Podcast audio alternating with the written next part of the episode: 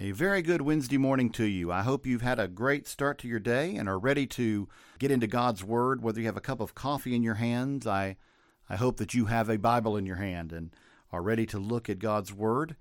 Today is an interesting day in Holy Week, Wednesday. It's an interesting week because, unlike the days that preceded, it's a very slow day. Not much is written on it, and uh, it's often called a day of rest. It seems to be a day in which Jesus stayed back in Bethany and rested with his disciples, a peaceful day, a day with friends. And uh, so, as it is a day of rest for our Lord, in Holy Week it will be so for us as well, as we'll have a much shorter time today in the Word. But I pray it'll be fruitful. Compared to the days that have preceded this day, uh, which were full of action, you can imagine the triumphant entry on Palm Sunday and then the activity of cleansing the courts of the Gentiles and the cursing the fig tree on Monday, and then yesterday, an incredibly full day of teaching and debating and the proclamation of Christ's authority, and of course, the Olivet Discourse. And you come to Wednesday, and there's not much there. It's a an interesting transitionary period, if you will, a day of rest and reflection, a calm, if you will, before the coming storm. Christ knows what's ahead. And so we need to see as we look at today's text. Let's begin where we always should begin with the Word of God. We're going to read Mark chapter 14, verse 3 through 11. And being in Bethany at the house of Simon the leper, as he sat at the table, a woman came having an alabaster flask of very costly oil of spikenard then she broke the flask and poured it on his head.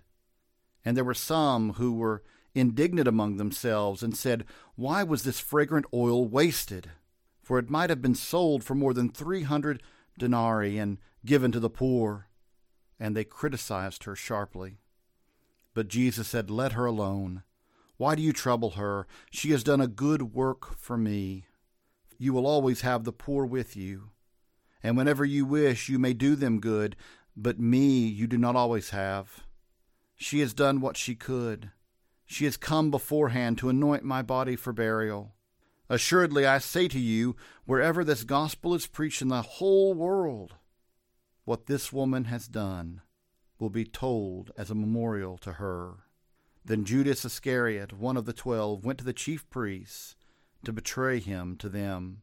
And when they heard it, they were glad and promised to give him money and so he sought how he might conveniently betray him. My friends, what an amazing text this is. There's not much. We have a, a day of rest, it seems, in Bethany, and at some point during this day, Jesus is found in the house of Simon the leper. And there's much debate over who this person was. It seems that Jesus feels very comfortable to go to his house. It's a place that you might find him in Bethany, a place uh, where uh, we could assume he felt invited and at home.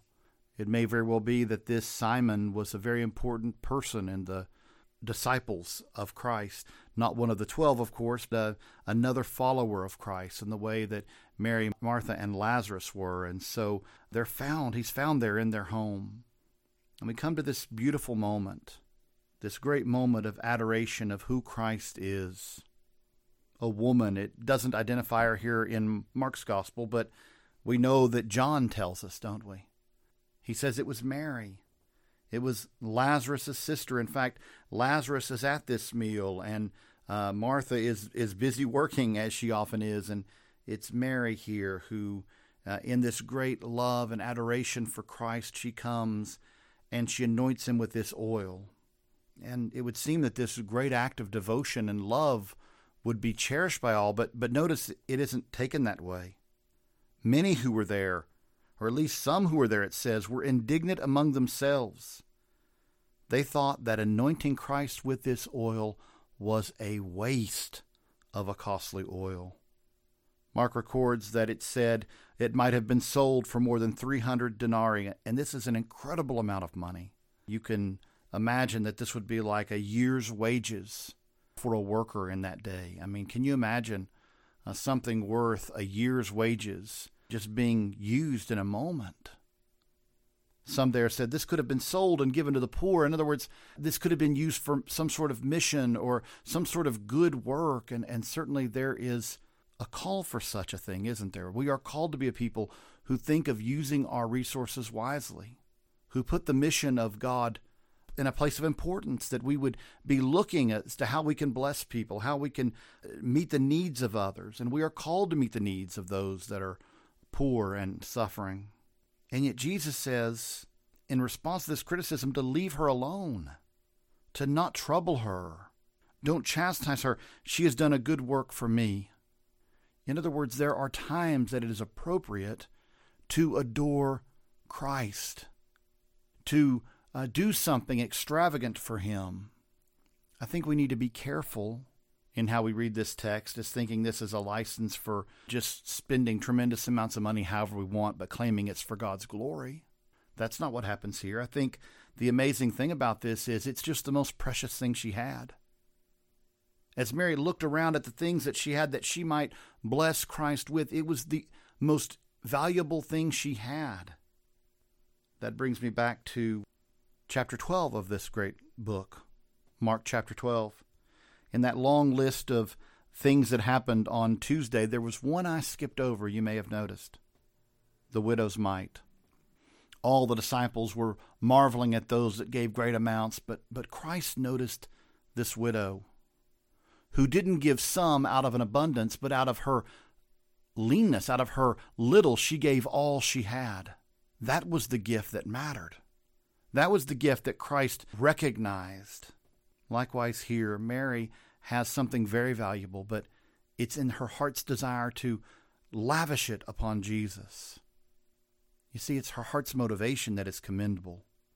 It's her sacrifice, just as that widow had sacrificed all that she had, the most valuable thing she had, her remaining mite. So Mary here sacrifices what she has that's so valuable, this oil of spikenard, and she anoints Christ's head. Now, it's interesting that Jesus says if you really care about the poor, you will always have them to take care of. But you will not always have me, he said. I will not always be here in the flesh for you to do an act of love or service or devotion. He says she has come to do what she could do. To do all she could do, to, to lavish her love upon Christ, to, to show her adoration for him and for his glory and majesty. He says that she has come beforehand to anoint my body for burial. Now, dear friends, I don't think we're to take that Mary here had some understanding fully of what Christ had ahead of him. But it's interesting that maybe she had a better vision of it than others did, that Christ wouldn't always be there. Not in the flesh, not sitting at a table, not so near at hand, and that if there's a moment to show Him our love and devotion, it is the moment we're in. We might make a devotional point there to say, all those people that say, "Well, one day I hope to uh, to serve the Lord, or one day I hope uh, to have time to get more involved in church." What better moment than the present moment? Of all the things to put off, the last thing we should put off is adoration and service to the Lord.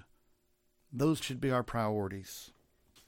I like what R. Alan Cole wrote in his commentary on Mark. He said this Jesus may have meant that at his burial, loving hands would lavish costly spices on him, as Mary had just done.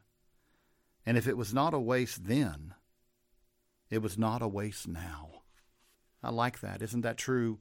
If it is not a waste of such a of such an expensive oil to anoint Christ's dead body, then why would it be a waste to anoint him now, to show your love and appreciation to him now while you can. This was a memorable moment because Jesus said, Assuredly I say to you, wherever this gospel is preached in the entire world, in the whole world, what this woman has done will be also told as a memorial to her. We know that Christ was prophetic there because we're talking about it right now in fulfillment of the very word of Christ. We are speaking of what she did here, this great act of love and devotion. Isn't it interesting if we were to turn to John's gospel, we would find another interesting detail that Mark doesn't give us. that helps bring this together. There's a lack of understanding as we were to look back at Mark 12 and the widow's mite. They don't understand what Christ is saying. And then you see this, and there's some complaining amongst the disciples, amongst those who are there, uh, about the costliness of this oil and how it wasn't a good use to anoint Christ. It should have been sold. If we turn to John's gospel, we learn at the center of that was Judas Iscariot. He's at the center of this controversy. He is the one saying that it could have been sold. We could have done something better with this than anoint Christ. Hmm. It's interesting that John tells us that he didn't say this out of uh, piety or some devotion to the poor, or that he even cared about the poor. It said, but he was in charge of the money bag and he was greedy. In other words, it wasn't even a legitimate complaint, at least with Judas. Maybe the other disciples had become convinced. Maybe Judas had convinced them of the piety of his concern that it would have been better to have done something different with it. Maybe take care of the poor. It's interesting to me that the disciples are never short of their criticisms of Jesus. You know, you can see this over and over. I, I think about in Mark chapter 1. Jesus has just begun to have some success. It says here at evening, when the sun had set, they brought to him all who were sick and those who were demon possessed, and the whole city was gathered together at the door. You can imagine the disciples going, Oh my goodness, it's working. They're recognizing him. We are hitched to this great teacher who's going to, to become well known and respected. He healed many who were sick with various diseases and cast out many demons, and he did not allow the demons to speak because they knew him. Now, listen to this. In the morning, Having risen a long while before daylight, he went out and departed to a solitary place, and there he prayed. Christ got alone to, to speak with his Father. And Simon and those who were with him searched for him, and when they found him, they said to him, Everyone is looking for you. Do you hear in that the complaint? The crowds are coming to you, Jesus, and you're out here alone. You're blowing it. You're missing this opportunity. And Jesus says, Let us go into the next town that I might preach there also, because for this purpose I have come. You could also look at, at John's gospel, and as Jesus preaches a very hard sermon, they come out to him, and, and remember, some people are leaving. They don't like what he's saying, saying. It's hard teaching, and they come to him and they say that this is hard teaching. You're, you're, you're driving people away. And Christ's response was, Will you also leave? You see, they're not short on complaining. They they think all the time they can second guess Christ. We see it here again. Christ receives this adoration. Christ receives this gift. And yet their response is it was a waste. It was wrong. This woman was in the wrong to offer it and to lavish it upon Christ. My friends, as we are getting to this point of thinking of what's ahead, we're in the, the days here just before these most important events in human history. I pray for a moment we would just sit here and think about the love of this woman poured out on her Savior, on her Christ. But I pray we would see in that an act of devotion that itself is just a tiny reflection, imperfect human reflection of the perfect love of Christ who gave his life for his people. Mary literally offered up her richest treasure her most precious gift that she could think of to give, she gave it to the one she loved so dearly. I want to close asking if we have such great love for Jesus. And by closing with the words of Isaac Watts' great hymn When I survey the wondrous cross on which the Prince of Glory died, my richest gain I count but loss, and pour contempt on all my pride. Forbid it, Lord, that I should boast, save in the death of Christ my God. All the vain things that charm me most, I sacrifice them to his blood.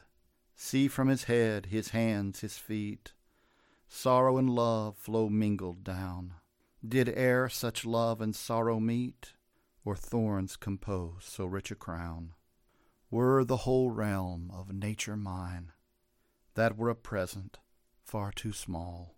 Love so amazing, so divine, demands my soul, my life, my all.